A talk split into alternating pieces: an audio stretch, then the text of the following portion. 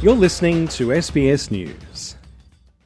Newly released data paints a stark picture of the state of pay parity in Australia. The Workplace Gender Equality Agency has published the median gender pay gaps of nearly 5,000 Australian private sector employers with 100 or more workers. Mary Wooldridge is the chief executive of the agency.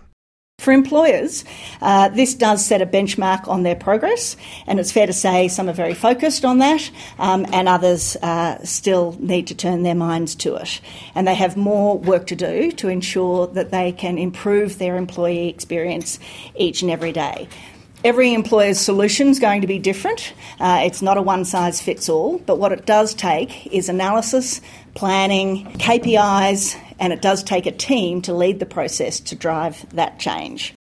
The data has found nationally the median base salary gender pay gap is 15%. When you add bonuses, commissions, and overtime, that grows to 19%, a difference of $18,000 a year. The largest pay gaps have been identified in male dominated industries, such as construction, finance, engineering, and law. It found the smallest gaps were in hospitality, the arts, education, and in companies with more women in leadership positions. Minister for Women Katy Gallagher says it's clear change is necessary. We need to be honest about it. It's not about shaming, it's not about naming, it's not about um, saying men should be paid less. It's none of those things. It's about driving that change that we need to see in organisations to make sure uh, that women are getting a fair crack at opportunity um, and uh, that we're closing the gender pay gap over time. It's complex. It's not. There's no silver bullet, uh, but this is part of uh, the response. The agency has found the worst offenders to be airlines like Jetstar, Qantas, and Virgin, while at some of Australia's big banks it was nearly double the national average. Australia's largest private sector employer, Woolworths, has a near neutral pay gap of 5.7%, while Coles has 5.6%. The publication of data was made possible with bipartisan support, despite pushback from coalition backbencher Matt Canavan.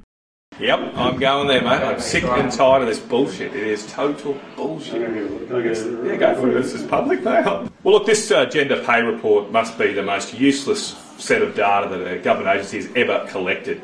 Uh, I mean, if we want to have useful information uh, about uh, a gender pay gap, uh, we need to at least correct for the fact that different people work part time and full time. This data doesn't even do that. So it doesn't even distinguish between people who work a full time job and a part time job.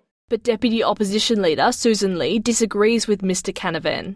Backbenchers in our parties are entitled to express their views, but as the most senior woman in the Liberal Party, this is really important. This is something that the women of Australia understand only too well. Even though pay disparity in comparable or like for like jobs has been illegal for decades, the gender pay gap persists. The finance minister hasn't ruled out excluding companies with large gender pay gaps from government contracts. Many of the employers with the biggest gaps have told SBS it's a result of gender segregated roles within their organisations. Rae Cooper is the director of the Australian Centre for Gender Equality and Inclusion at Work. How do we actually make some of these places where women actually aren't represented in great numbers more hospitable to women and more reflective of the types of things that they want to do in their careers. And the flip side uh, for highly feminised sectors to try to have um, men coming into those areas to make it more acceptable and to make it more welcoming. Kira Hain, SBS News.